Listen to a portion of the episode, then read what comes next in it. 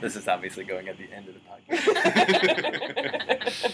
All right, so welcome back to the Brad and Rach. The kids are in bed. Yeah, that was a little quicker than usual. Man, I'm just never ready. Well, okay. Tonight we have some very special guests with us.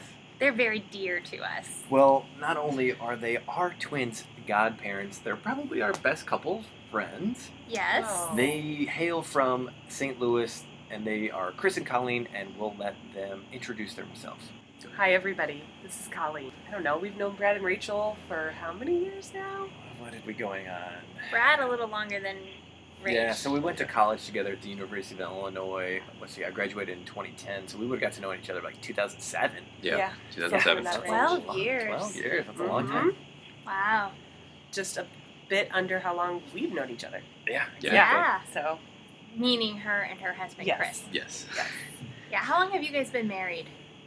Coming up on 6 years. Like in just a couple of weeks. In a week. Yeah. In a week. That's right. Anniversaries coming. Yeah. Woo! Those matter so much these days. Oh, yeah. Oh, my gosh. Are you doing anything to celebrate? I mean, we're probably going to high-five each other at the end of the night. There you go. Go to bed. Yeah. Go to bed. Colleen, what do you do? I'm a medical device sales rep. Awesome. Yes. And Chris? I'm a mechanical engineer. A mechanical engineer. Yeah. So it's going to be interesting getting their perspective on raising children. Yeah, Colleen has the healthcare thing in common with Brad and I, so I feel like we have a lot to relate on. And then Chris is kind of his own little guy over there as an engineer. The math nerd. He's an engineer. Engineer. He knows a lot about a lot of stuff that we don't know anything about. Hey, what's your engineer joke? Oh, mine or his? Yours. I don't have any. You don't have any? Just, I'm kidding. You've got to have one. You're an engineer. What's yours? So how do you tell the difference between an introverted engineer and an extroverted engineer? I don't know how. The extroverted engineer looks at your shoes instead of their own. That gets funnier every time you tell them, which is about 7 times a year. It's super easy to screw up, too, so you have to, like, really concentrate. So I made some notes for today's podcast, but really I would much rather it just be like a conversation. I think a lot of our listeners are also twin parents, so I'm sure they want to hear our perspective on like how we're raising our kids, what challenges we're facing, and hopefully learn from us. Funny story about a lot of our subscribers or followers or YouTube friends or podcast friends being like twin parents or parents of multiples. I had a patient Friday that heard about us from her dentist because her dentist watches our vlogs and has twins herself.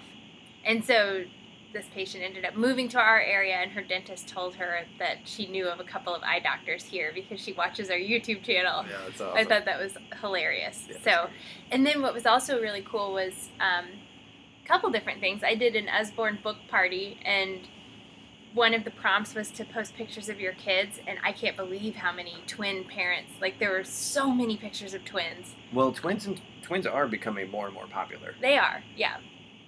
So do you have stats on that? Like, did you look that up? Yeah, I do. It's like, let's see, like 1 in 30 babies that are born are now twins. I wonder what it used to be, like before fertility treatment. Yeah, see, that's the thing. Like, women giving birth are getting older and older, so a lot more fertility treatments and, Clomid, obviously IVF and IUIs and yeah, that's one thing, like, about Clomid, that when we went on that, I remember reading the chances of twins and triplets were higher because, like, you can ovulate more when you're on that, so. So, Chris and Colleen, when did you guys know that you were having twins, and how did you feel about it? You knew when you go to your first ultrasound, right? So 2 babies, 2 heartbeats. But I felt like there was a good chance. Just when we took the pregnancy test at home, and the line was very dark, like way earlier than I felt like it should be. And that's how I was so terrified this surprise pregnancy that there were more than one in there because it was so dark. Yeah. Yeah. But that would be a little nerve-wracking. Yeah. That's interesting, just seeing that line, and it's already starting to go there in your head. Yeah. And then confirming with the ultrasound. I felt like we had a pretty good shot between Chris's family mm-hmm. having twins and my mm-hmm. family having multiple twins. Mm-hmm. So throws it out there. Yeah. Yeah. And were you excited or? Oh yeah, we were pumped. Yeah.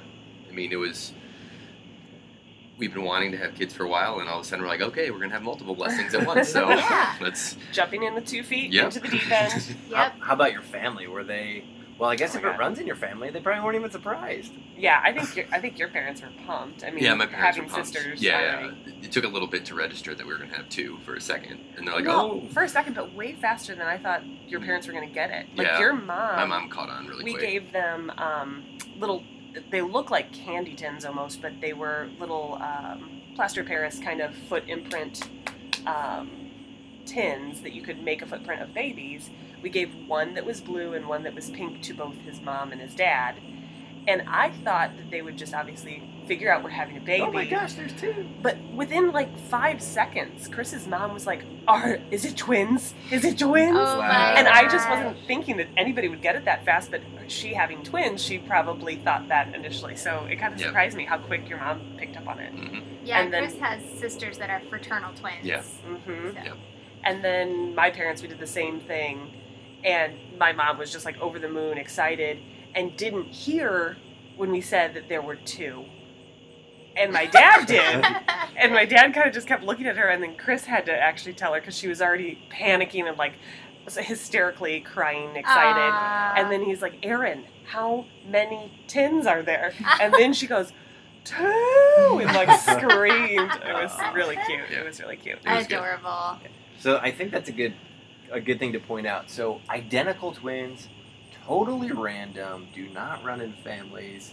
It's just totally crazy that you get identical twins. Fraternal twins, however, are the ones that run in families. You know, the woman ovulates two eggs, you know, out of both ovaries. Mm-hmm. Exactly. It runs on the female side. So It's a misconception that having twins on the father's side can increase your chances of twins, but that's really has nothing to do with it. So, and that's something that you wouldn't really know unless you researched it yourself. So we get asked that question all the time. And in that same basket of knowledge nuggets, identical twins are always the same gender. Yes. Because they're one embryo that splits, identical DNA, so you can't have boy-girl twins that are identical. And you get asked that all the time with twins, like, are they fraternal or identical? And it's like, well, one has a penis, and the other one doesn't. The other one has a vagina. Yeah, so that's probably a good thing to point out. So Chris and Colleen also have boy-girl twins. A lot of fun times in our future. They're already prearranged marriages. Correct. So, did you guys do a gender reveal? No, we didn't do a gender reveal party. We basically took everybody's votes, compiled them, and then sent out mass phone calls and texts and let everybody know what it ended up being. I remember that phone call. I thought they were both girls, I think. Yes, you did. You were telling me you're 50, never 50. Wrong. I wasn't. Prior to that, I hadn't been. So. All three times prior to that. Dominic. Oh. So, Colleen, your pregnancy. So, for those also who don't know, a twin pregnancy is automatically a high-risk pregnancy. Mm-hmm. How was your carrying of the twins? It was really uneventful. Like my tagline when anybody was asking me when I would update them is, you know, it's completely boring and uneventful, which is everything you'd ever hope for. Yeah, exactly. Like, I had no issues, fortunately, with like morning sickness. The only thing that I could tell you that I had as a small complaint, but I just didn't really care was Sophia would sit up in my rib, and so I had this constant dull pain of just pressing on my rib.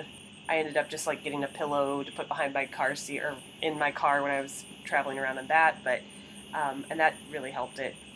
That's honestly like the biggest issue that I had. And then near the end of pregnancy, when we ended up delivering the kids, my blood pressure got a little high, which is also pretty common in twin pregnancies. My grandmother had it as well, and that ended up pushing us to have a C-section, so we had the kids. And at how many weeks? 37 in a day. 37 weeks in a day. Yeah, awesome. I was 37 in 2 days. The average twin is born early at 35 weeks. That's the average. Yeah, that's early. I felt like if we hadn't scheduled the C-section at 37 weeks, oh, we didn't preface this. Yeah. With by the way, if you hear a dog barking in the back, it's because we're out on the porch. You're also gonna hear like crickets and.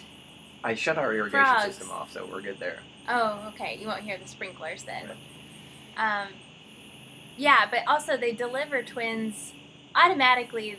Like they deliver them by 38 weeks. I think there may be a few handfuls of doctors that let you go as long as you go, but I think the latest research shows that the later in the pregnancy you go, the higher the risk is that you could have like your placenta or one of the placentas breaks down.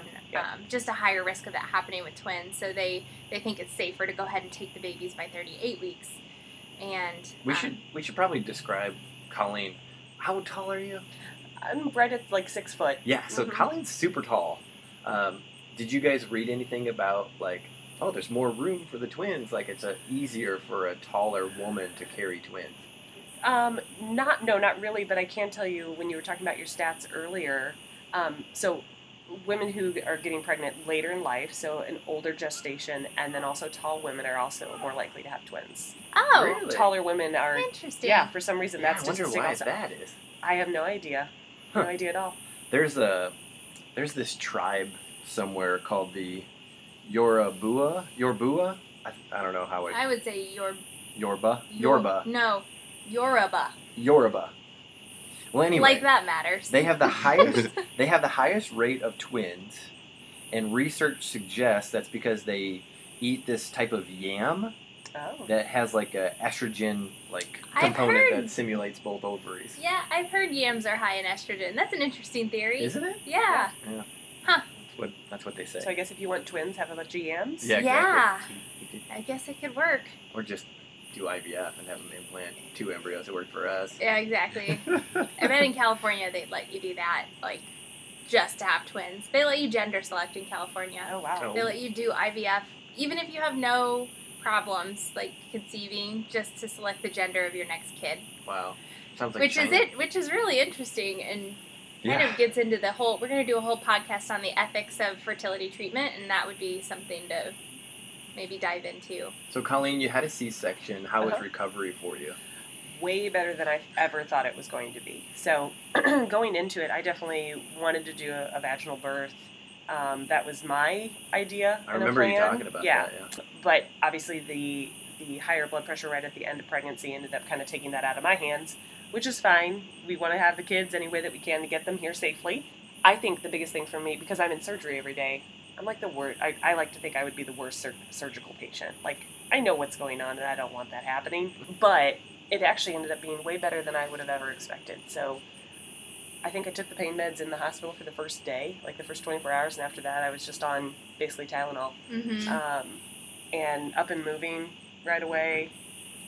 I think they had you do that too in the hospital, didn't they, Rach? Yeah, yep. So up and moving, and I think thought moving fairly well. Yeah. And then even once we got home, there was only a handful of times, I think it was probably because we were so tired and my body was really tired, that you had to like help me up out of bed just to be able to get up and feed the kids and all that kind of stuff. Yeah, it was normally like 2 a.m. Yeah. I think it was just a combination of, you know, just normal exhaustion, physical exhaustion, and then recovering from surgery. So. Yeah. So. But other than that, I think, now, in my perspective of Colleen's recovery, I thought it just went amazing, and I was very surprised at how she did it and how she went through it. We're pretty amazing, aren't we? Yeah. You are. Mm-hmm. Chris, did you gain any weight during pregnancy? Not so much during pregnancy, but these months after. You mean when, like, life happens? Yes. Yeah. I've put on a little bit of weight, which is fine. Just I haven't extra noticed. Padding. What? I haven't noticed. You haven't noticed? No. Thank you. Yeah. I try to hide it. This is what good friends are. Did you lose weight during the pregnancy, or was it before? Like, you went on a pretty serious health kick. This was about 2015. Okay, so I lost about 50 pounds. Wow. 50. Yeah. Mm-hmm. Wow. I think a little more than that. I was at 248, if we want to be specific, and then I got down to 192 as my lowest. Okay. Yeah, and how much do you both weigh now? I'm only kidding. Pretty sure good friends don't ask that. Yeah. Yeah, Brad always, like, even including this pregnancy, takes it upon himself to like go on an extreme crash diet. As soon as I get pregnant and start gaining weight, he starts losing. I start picking up what he's putting down. So, gosh, I don't remember much about being in the hospital, but I do remember like our hospital was like quote unquote what baby friendly. Yeah, baby friendly. So like the nurses honestly like didn't really give us much help or advice and just kind of left us to fend on our own. The babies were in our room 100% of the time. Yeah. So we had gotten a bunch of advice from people saying, hey, if you're going to be in the hospital for 4 nights, take advantage of the nurses, taking them to the nursery, get a little bit of sleep between feedings. And the very first time that we sent them to the nursery, within 15 minutes they brought them back saying, they're crying a lot. They need to be in here. Try to feed them right now. So I was like, okay, well, first attempt failed. But that's funny. Yeah. But it was no. Shouldn't they be used to that in the nursery? Yeah, like, is that a bad thing? Like, isn't that what it's for? Yeah, no. Your babies are crying a lot. Like newborns. It was also a very. Luckily, the time we had delivered felt like it was a very slow floor. Like the labor and delivery unit that we were in was not very busy. So they also there were multiple times where there were no babies in the nursery. Wow. Like, so I know when our kids went down there, it's not like, oh, well, they're going to wake some other baby up, so we got to send them back. No. And nobody else there. Yeah. They were just, like, annoyed. Yeah. They went to the nursery other times, but it was funny that the very first time we tried to send them down after, like a day and a half, they brought them right back. So. Oh, too funny. Yeah. But it was good. It was a good overall experience, I think.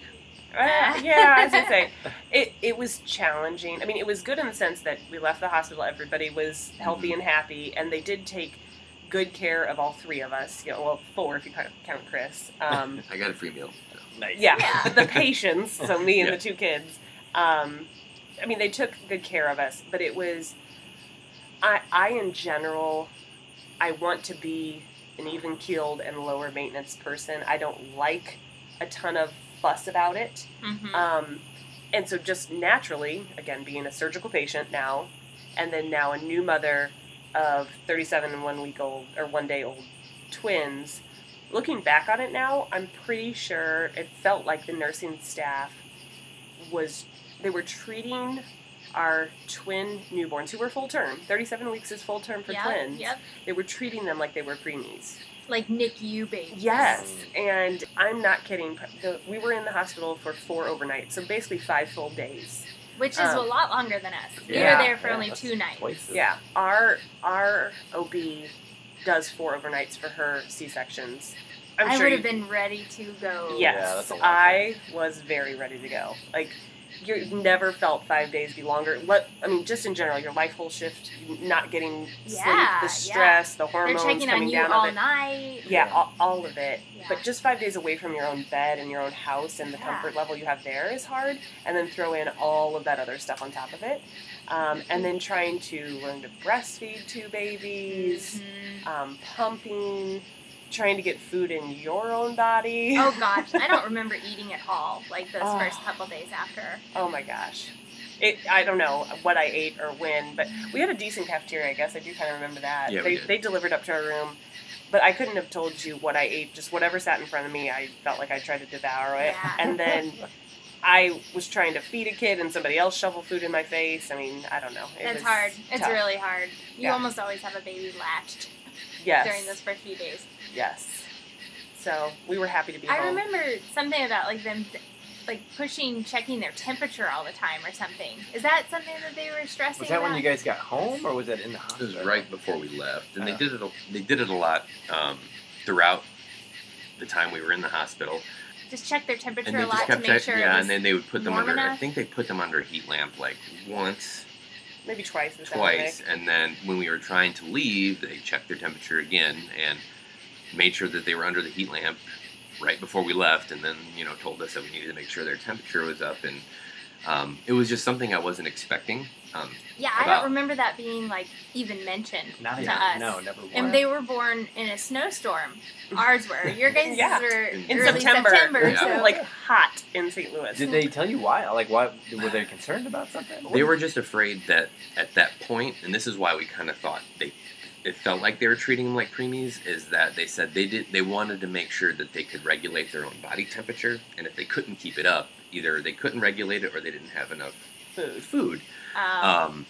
So, but at the same time, like they were telling, that's where we kind of felt like the whole preemie thing. Yeah. But at the same, you can't treat babies like preemies, but yet have them in the environment that they're not. You know, it's either exactly. if you truly believe they need to be somewhere else than with specialty us. Exactly. Care. Yeah.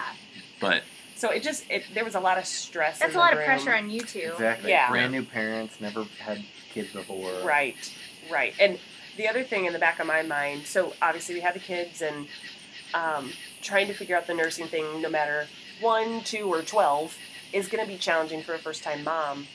But the thing that was hard for me in the back of my mind, I knew between 37 and 38 weeks, typically in the womb is when they get their sucking reflex. Oh. And so I so desperately in my brain wanted to make it to 38 weeks to try to increase my chances of having successful. That's interesting. Yeah.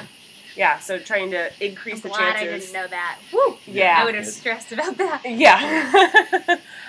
And so when we were having a hard time, and the other thing I never stopped and thought about either was, obviously with a C-section, you don't go through a normal labor, and your body doesn't prepare itself for delivery and for the change that's about to happen. Right. And so your milk comes in. Yeah, your milk comes in even later with a C-section, mm-hmm. and being a first-time mom, and then having the demand of 2 kids. Mm-hmm. Like all of that piled on top, hit hard, and then you're in the same 4 walls in a room with people constantly coming in, poking and prodding, and literally squeezing your boobs.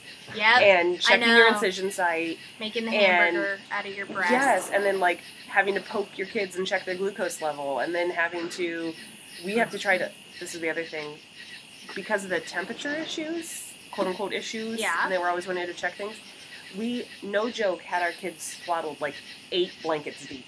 Oh my. Yeah. I couldn't even tell you how big my newborn children actually were, because the first like 3 weeks of their lives. Did you have the Owlets at that time? No. Well, in the hospital, I mean, we were in there for 5 days. They were swaddled, like, the entire time. And that's the other thing. Then you don't have as much skin-to-skin contact. And the only time that I do is when I'm trying to feed you, but I'm so exhausted and stressed out. And I kept telling Chris, poor guy, he caught, obviously, a lot of it. I kept telling him, I was like, I can't even enjoy my newborns that, mm-hmm. like, I work so hard to get. Like, I went through surgery to get these babies. This is supposed to be bliss, and I'm sweating from undoing 8 swaddles. Well, and, like, the only time I get to hold them skin to skin is when I'm trying to nurse, which is stressful enough, mm-hmm. but then they are immediately also telling me, well, we got to get them wrapped back up so they don't drop their temperature, because if they drop their temperature, then they have to go to the heat lamp, and then, you know. That's so frustrating. It was very cyclical. Yeah. So we were very ready to get out. And to Brad's question, we had the Owlets, and we got them on when we got home, mm-hmm. but I know for Sophia's foot, it was mm-hmm. so pretty tiny. Small that it barely could fit on there, so we mm-hmm. we knew that if we got her into the swaddle when it was in the good position, then it would read, but as soon as she moved, we had to, like, turn off the thing because it wouldn't read correctly. Which meant even less sleep. Yeah. Yeah, exactly. Yeah, the false alarms on the Owlet are a big drawback, but once they fit well and you don't have to worry about that, it's much better and provides a lot of peace of mind. We were big proponents of the Owlet. We'll definitely use it again with this next baby. Mm-hmm, for sure. Yeah. Especially when our twins got RSV at 6 weeks old, it was a lifesaver. So, speaking of when you got home and sleep and all that, did you? I know the first 8 weeks, and they were for us as well, were just like a total fog. Mm-hmm. Did you end up like creating a strategy at some point, or did you have a strategy that you felt like worked the best for the longest at night? Like, did you do shifts ever, or was it just both of you got up every time, or? Well, let's see. Chris had 2 weeks off of work. So for those first 2 weeks, like, it was the both of us, and it was my mom. And it literally was a 3-person job anytime we were getting up, because we needed both babies to be changed, and then one had to feed, the other had to feed. They were too little, and I was too inexperienced to try to do a tandem feed, because we were already struggling to get enough out. So we had to focus. Oh, yeah. Usually one person or 2 people sometimes would be changing the baby. Another one would be holding the other one and trying to calm him or her down. Mm-hmm. And then I would get myself ready in the chair, go to the bathroom, get snacks, whatever I need to do while the other 2 were trying to do something else. So at the very beginning, it was just survival, and somebody grabbed whatever we needed to do, whatever we need to do. But the routine, as we settled in, the routine ended up being trying to feed, and then you would pump. Oh my God, yeah.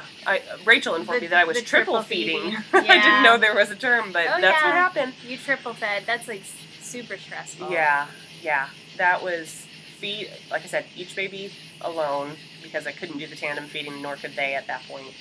And so it was feed a kid, and usually we're giving them 25 minutes to try to get as much as we could out. Yeah. Then swap off, get the other kid for 25 minutes, pump for 20.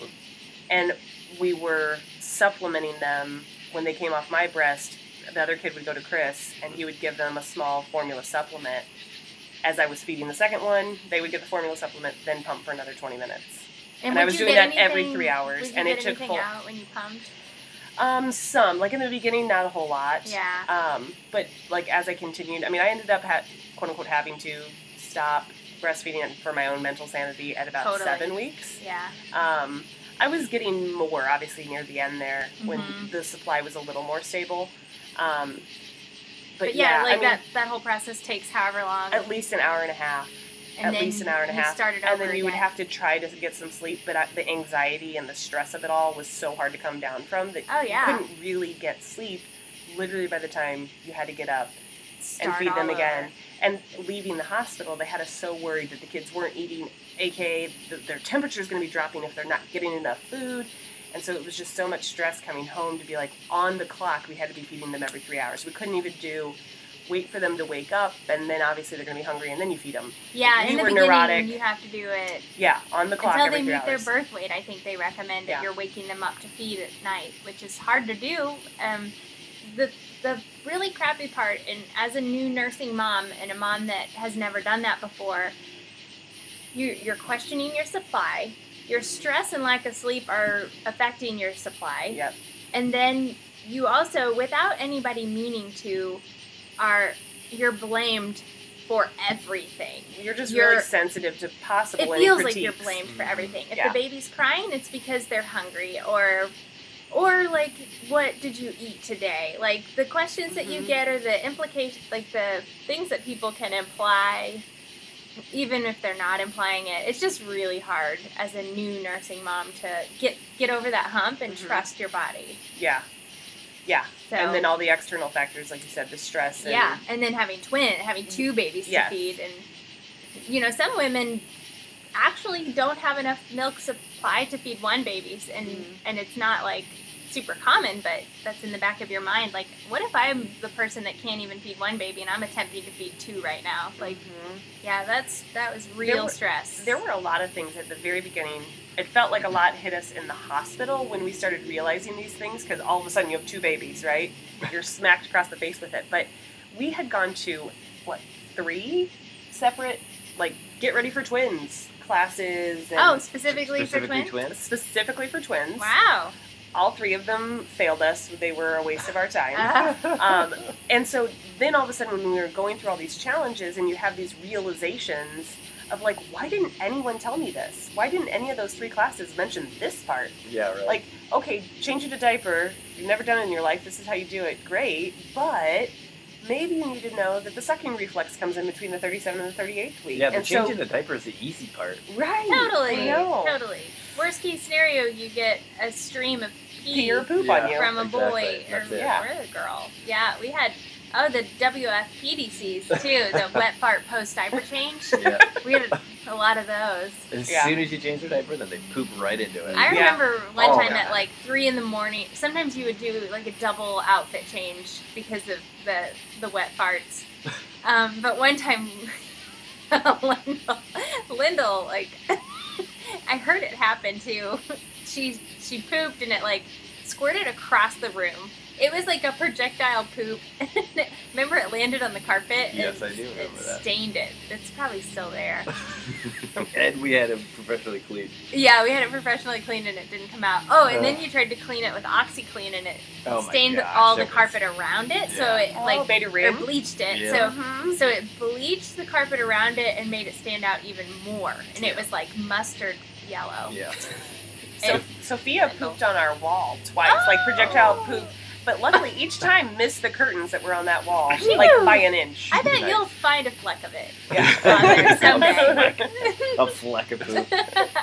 Well, it's like the blowout Bear had in the car where it like went across your chest and onto the window from the passenger seat. Nasty. And then weeks later, I was finding evidence of it. And this was like driving home from we drove like 8 hours away up to Georgia to get their picture taken, and like drove home. Like their newborn photo. So this was at like 2 in the morning, and I just got like poop all over me and all over the seatbelt. I was finding it like on the frame of the door, and on the dash. Yeah, and at the time that it happened, Rachel was in the backseat just, like, laughing. Dying laughing. Oh, it was so funny. Yeah. Oh, my gosh. So many poop stories. Oh, we had some just today. A couple of poop stories just today. We're about 7-8 feet away from the scene of the crime right now. Luckily, we're outside. So the kids swam today, and so we took off their diapers to let them air dry. Nay-nay time. Yeah. And Bear just squats down and takes a dump. On the patio. And then steps in it. and then steps on Brad's foot. So somehow I end up with poop on my toenail. It's still there, by the way. Oh, parenting. Who needs a shower after that? Yeah. I know, you still haven't showered. No, I haven't. So did your mom move in, Colleen? Well, I mean, almost. So for the first, 2 weeks... my mom was there. Then there was a stretch where your mom came down for 10 days. Chris's mom came down for 10 days with us. And then my mom came back until... So that puts us as 3.5 weeks after having the kids. So she came back through October. Yeah, so she was there... 2 months. Yeah, well, I'm going to say through week 9. 9 weeks after having the babies. Right.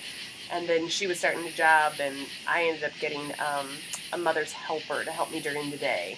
Because even with 9-week-old babies, mm-hmm. 2 of them, the demands they need, one person can't do that. I was very fortunate. I got 16 weeks of maternity leave, so I still had another 7 weeks, almost 2 months, to basically live in the house by myself all day long, and then do all the night stuff still, and...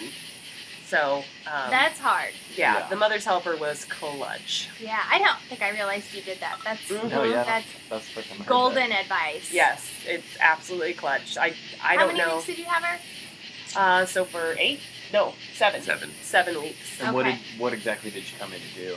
So we had her show up at 7 a.m. and then generally left about 4:30, I think. She came in. Showed up at 7, and we were kind of starting, no matter what time the kids were sleeping to or needing to, whatever, 7 o'clock was, we started at that point always getting the 7 o'clock bottle and kind of training them as best you can. I mean, they're 9 weeks old, but we were working towards at the end of my maternity leave, we'd be taking them to daycare. So gotcha. I wanted to be able to get them up, get them dressed, and get them out the door. That was the goal, and have them to a daycare by 7 o'clock. So then I wanted them used to a bottle at 7 o'clock so they wouldn't wake up and immediately need a bottle. Because that really cuts into your time trying to get ready as a professional. So, right. So anyway, she'd come in, and we'd usually get some things together, do bottles together at 7 o'clock because of 2 little bitties. They can't even put them on boppies and try to feed them side by side. It gets really difficult.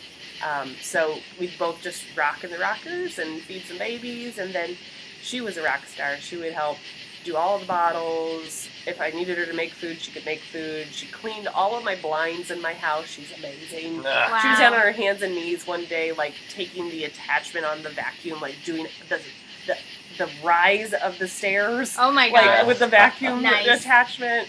I mean, she'd do anything and everything. We'd go out and try to just to get out of the house, run an errand to Target. But not even go in Target, we would do the curbside pickup. But it was exciting to just get into a car. Yeah, yeah, get out of the house. Yeah, I forgot about those days. Yeah. And you guys got along? It was having a friend around? Yeah, because I could see that being also miserable if you don't really like the person. Yeah. Yes. Being stuck with it. I mean, you could just fire them, I guess. But. Yes, she is amazing. She had done nannying several other families before us. She had done an in-home daycare herself as a business for 6 years. How old was she? She's 30. 4 or 5. Okay, yeah. So young. Yeah. Yeah. She was doing some nannying through college, and then when she had her babies, she ended up doing the in-home daycare as well. So Would she ever like watch him while you took a nap? Oh yeah, I did that multiple days, especially when the nights were bad the day before. That's what you'd need her for. And we basically like feed kids at 7 and then kind of get them settled, do a few things, play together, you know, as best you can with newborns basically. And then I'd say like, okay, I'm going to go take a nap. And she's like, that's fine, go do your thing. And then I would set an alarm just to be able to get back up and help her do the next feeding. So maybe get like an hour and 15 minutes, hour and 20 minutes of a nap. Oh, that can make a huge difference. Yeah, and it actually felt like... And by that time, I had actually stopped breastfeeding, so my anxiety level and, like, the stress I was carrying like, when are they gonna need me? Was much lower because the breastfeeding demand wasn't there, the pumping demand wasn't there. And so I could actually just go upstairs and within about 3 minutes be asleep. Yeah. Yeah, that was a big deal. Actually, it was your work, right? Somebody recommended the TLC for Kids. Mm-hmm. In the St. Louis area, there's a company, I guess, TLC for Kids, that is a nanny service, also on-demand babysitting, whatever you might need, and found her through them, and she had just joined them, you know, a handful of weeks earlier. Wow. So we were lucky. She responded to our request. Yeah, no kidding. She's That's an awesome. Angel sent for sure. Yeah. Mm-hmm. So I guess where you had her, we had my mom there with us for 4 months. Like, my mom was there doing... anything we wanted her to do, which boiled down to, like, basically running the household. Yeah, all the household groceries, work. Dinners, everything, like making food. So literally we could just focus on the kids, and she focused on everything else. Exactly. But I totally see what you mean. Like, she would be always willing to, like, let me take a nap whenever. Mm-hmm. And what I would try to do is, like, tandem feed them and... get everybody fed and then have a good stretch where I knew nobody would need me. But it still is like, are they going through a growth spurt because they're crying? Like, are they wanting to be fed? And I would get really... Yeah, you're on call all the time. All the time. So I would go lay down and just like, if I heard anything, like I couldn't take a nap. I would go in there and fall asleep and then I'd wake up and come back out and not have any idea how long I was in there. And you guys would be like, Rachel, you were in there for 15 minutes. Like, you need to take a longer nap than that, but I just couldn't get myself to do it. So, yeah, the stresses of being a new mom. Yeah, yes. Especially a twin new mom. Yep. And just new parents, because I know you guys carried a lot of the weight, too. Like, Chris was a rock. Like, bless his heart. Like, amen. I know it wasn't easy being a wonderful, caring husband that is seeing your wife go through all of the emotions and feel like you have the weight of the world on your shoulders, plus two. And the biggest hormone flush time frame that the human body experiences. And then the both of us, the sleep deprivation, even with a mother that was there and helpful through the day. And my mom for sure got up and she took night shifts. She was very accommodating. And like I said, there were a lot of times where it took three of us. So I just can't commend Chris enough for the stretch he did. We actually have a funny story. Both of us, on separate occasions, had the exact same experience, which was the strangest thing, and I'll let you actually explain it, because it was you first. Yeah, we had never attempted to fall asleep with the babies. Our rule at the beginning was just so they're used to falling asleep, not on us, just because we wanted to do that rule. Safety reasons, yeah. We would get them to sleep or get them calm and then put them down, and then we would go to sleep.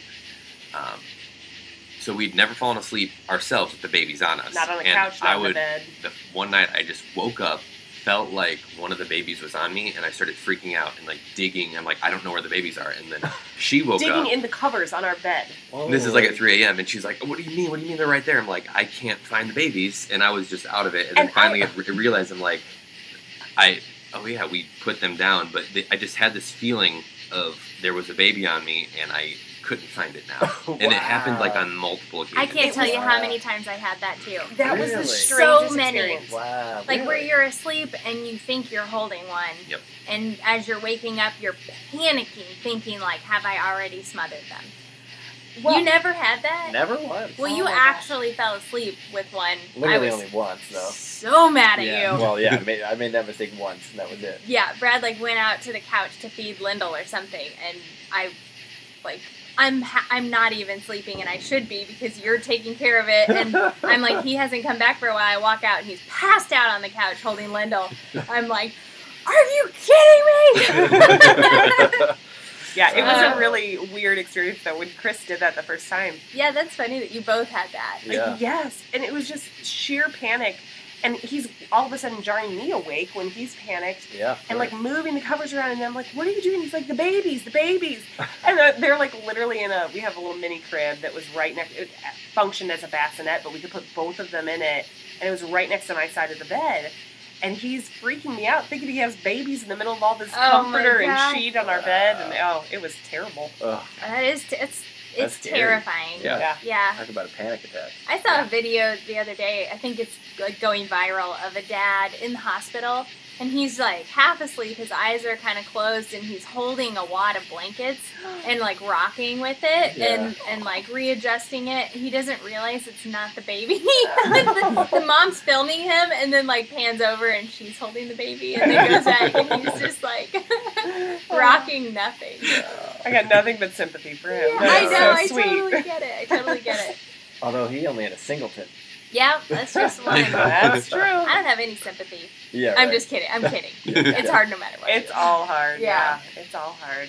It's like you don't know what you don't know, no matter how many you have. That's true. And it just comes in different waves. Yeah. When we were going through the thick of it, I kept telling, like, when his mom was down for those 10 days, so when the kids were between 2 and 3.5 weeks old, I kept looking at her because she had Chris first and then his twin sisters. So it's like, how did you have twins after having one? Yeah. Like, I kept thinking we were so fortunate starting with twins. For sure. Because I could not imagine having another child to have to care for and entertain throughout the day when you were so exhausted with the demands of twins.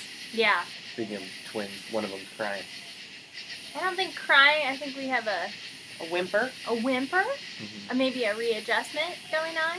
Yeah, we might need to check on that. Yeah, it's always, it's what's been really fun, Chris and Colleen and their babies have been with us this weekend, and this is the first time we've, like, done, like, a weekend where we're all together, and watching them interact and talk about their babies, and like, when there's whimpering on the monitor, how they troubleshoot it versus how we troubleshoot it, and, like, you know, navigating naps and bedtimes, and it's, I see a lot of similarities between how we parent twins. Yeah, I agree. And I think, I bet a lot of twin parents have a lot of the same strategies because there's not a lot of ways to do it. Yeah, I mean, you can't. You have two. I think the most common thing that I've seen between us is, like, you can't have this heightened sense of, like, I have to go address everything right now. We can't let it do everything. Like, you can't be there for two kids all the time. You have to have some sense of go with the flow. Yes. Yeah. Yeah, totally. You gotta let it be, and you also, you guys said it earlier this weekend of, like, you joked that Bear was your firstborn and Lyndall's your second, so you've really gotta let it go with her. Yeah. She can eat stuff off the floor. Exactly. Yeah. And I'm just a little bit more laid back person in general than Chris is, but there's definitely that in the sense that I can't panic about everything, so I just have to stay even-keeled here, and you just deal with it as it goes. Yeah. You try to head off any major issues, but... Yeah. The whole don't sweat the small stuff thing, I mean, and everybody's definition of what small stuff is different, but you just can't sweat the small stuff. So, Colleen, if both babies are crying, what do you do? And you're by yourself? Yeah, and you're by yourself. Now, just pick them both up. They usually laugh in each other's faces. Mm. When they were little, actually we hardly, like nobody was ever alone completely with them for a long time. The most it might be is like I went on a walk up and down the block and came back just to get outside and get some fresh air and like mental clarity. But when they're little bitty, they just lay there and they don't do a whole lot. Yeah.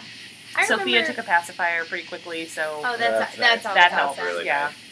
For sure. You usually, or I guess with our two scenarios, you have the patient one and the one that you need to address right away or it's going to elevate. Yeah. And that was for us, like if Lyndall started her snare drum, do you remember the snare drum? It was like it's like her version of a whimper, but it sounded like a snare drum. And if the snare drum started, like you needed to get there. You had like T-minus 5 seconds. Because otherwise we were at T-Rex mode, which is what we called her full-blown scream. Just losing it. She would get there quickly, whereas Bear was our laid-back kid at the time.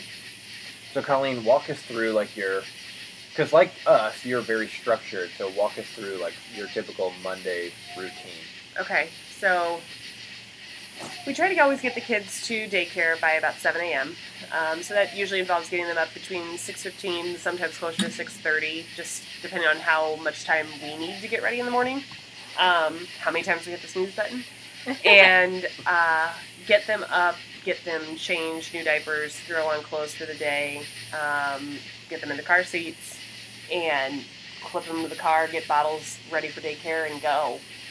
Well, get bottles, then clip them in the car and go. But so they have their bottle in the car? No, they have their bottle when they get to daycare. Oh, okay. Yep. Now anymore, it's between 7 and 7:30 for the first bottle. And we should say they're 10.5 months old now. So. Yes. We've been sleeping through the night since about 4 months. That's awesome. Is a pretty solid one. They'll do every 4 hours for bottles at this point. So 7:30, 11:30, 3:30, 7 is bedtime. Mm-hmm. So we'll do a bottle in those increments. And then now with solid foods, throw in a breakfast, lunch, and dinner. When we get them home, we usually pick them up daycare 4 to 4:30 range. And we'll get them home, play for a little bit. Right now we're trying to do our walking. So get them behind a pusher, walker, let them cruise around our dining room, dinner at like 5:30, play a little bit more, and then start feeling out. You can start to tell when we're getting on the fuss bus, and, you know, bedtime. Yeah, bedtime can be between 6:30 and 7:30, but usually 7 o'clock is a pretty firm one for us. They kind of know what 7 o'clock is. Yeah. That's really nice. If the kids go to bed at 7 o'clock, then it's probably a little bit easier to keep your intimacy as a couple. Oh. Yeah. It is a little easier. Yeah, you have some time there. And we definitely had the times where, or like the 6-month period where they went to bed at from like 6:30 to 7. Yeah, those are nice. Yeah. And then, the whole, as they get older, their sleep needs go down for one, and then their wake times get longer. And then that one nap is like, I think you have a choice of whether you really cap the nap, cut that down and cap it at an hour or whatever, and try that out, and then you can get maybe a little bit longer night. But yeah, for us, we're at like a 10-hour night, which means if we don't want to wake up at 5:30 a.m., then they have a later bedtime. Yeah, if we let them just sleep, we're probably still close to 12 hours overnight. You know, they would go from 7 to 7. Yeah, on the weekends. Sleeping a little. For the most part, like even today, obviously. Yeah. Last night was Friday night getting down to you guys was a little bit of a weird schedule for us. But usually on the weekends, they're getting themselves up between 6:30 and 7, so a little bit later than what we normally get them up during the week. That's good to know that you're not like really cutting into their sleep by waking them up in the morning. Yeah. So, you know, I think we're still in that 12-hour range for an overnight sleep for them. Mm-hmm. But routinely during the week, I say we're closer to 11. Yeah. You know, 11 and a half. And that's pretty good. Yeah, it is. Yeah. So because our babies get up early, then they go to bed super early, which is great. Yeah. I like it. And you guys have to be up anyway, so. Yeah. And we've got to have nights free to be able to do things. Like, I'm on call basically 24/7, so if I can't get things done in that late afternoon the way I would like to, when things get demanding, then you have to do it. But I have to have the evening hours to still do things. Chris, when he was doing his master's, had to have evenings to be able to do things, so... having a bedtime at 7 o'clock is crucial. Totally. For sanity and productivity reasons. So do you feel that you get, during the week, like I remember feeling a little sad some days when I would get home, but it was a little different. I would get home from work at like 5:30, and the babies would have like a 6:30 bedtime. And on those days, I just felt like I didn't get very much time with them. Like by Friday, are you just so ready to spend like a whole day with them? Or do you feel like it's a good balance of time that you spend working and time that you get with them in the evenings? I feel like it's a good balance for us. Like, I think I could use a little bit more time with them, more quality interaction time where it doesn't just feel like, okay, we're doing this and now get to this and now get to this. Yeah. Especially when you throw in a bath in the evening, it's just like, you're just drilling through things to try to get it all done before we have to hit bedtime. Yeah. So those nights especially is where I feel like, I wish... I wish I could kind of pick you up an hour or two ahead of time at daycare. Yeah, play. Mm-hmm. But my schedule, again, when I'm on call all the time, I can't be just alone with the babies for long chunks of time because I could be called out at any point. So even picking them up early when somebody else isn't very near is not much of an option for me. Yeah. So 4:30 is pretty much our kind of target, getting the kids. And then I know Chris is available and headed home, if not back home. And so on some of those days where you feel like you're just pushing through and you don't get to have a lot of interaction, that's harder. But they're so fun right now. They got total personalities and they think they're just running the world because they can get up and push around on a walker. That they're really fun. Even if you only get 30 minutes of that kind of fun interaction, it feels like it's at least really good quality. Yeah. And I'm going to go check on that. And we're back. Well, duty calls. The Colleen are actually in with their babies and taking care of them. Yeah.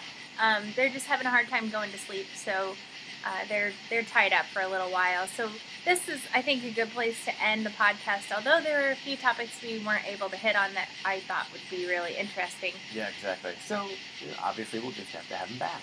Totally. And maybe there won't be... like crickets in the background. I feel like they're even louder now than they were. Cricket choir in the background. Yeah. I wonder if they can... Oh, can you guys hear?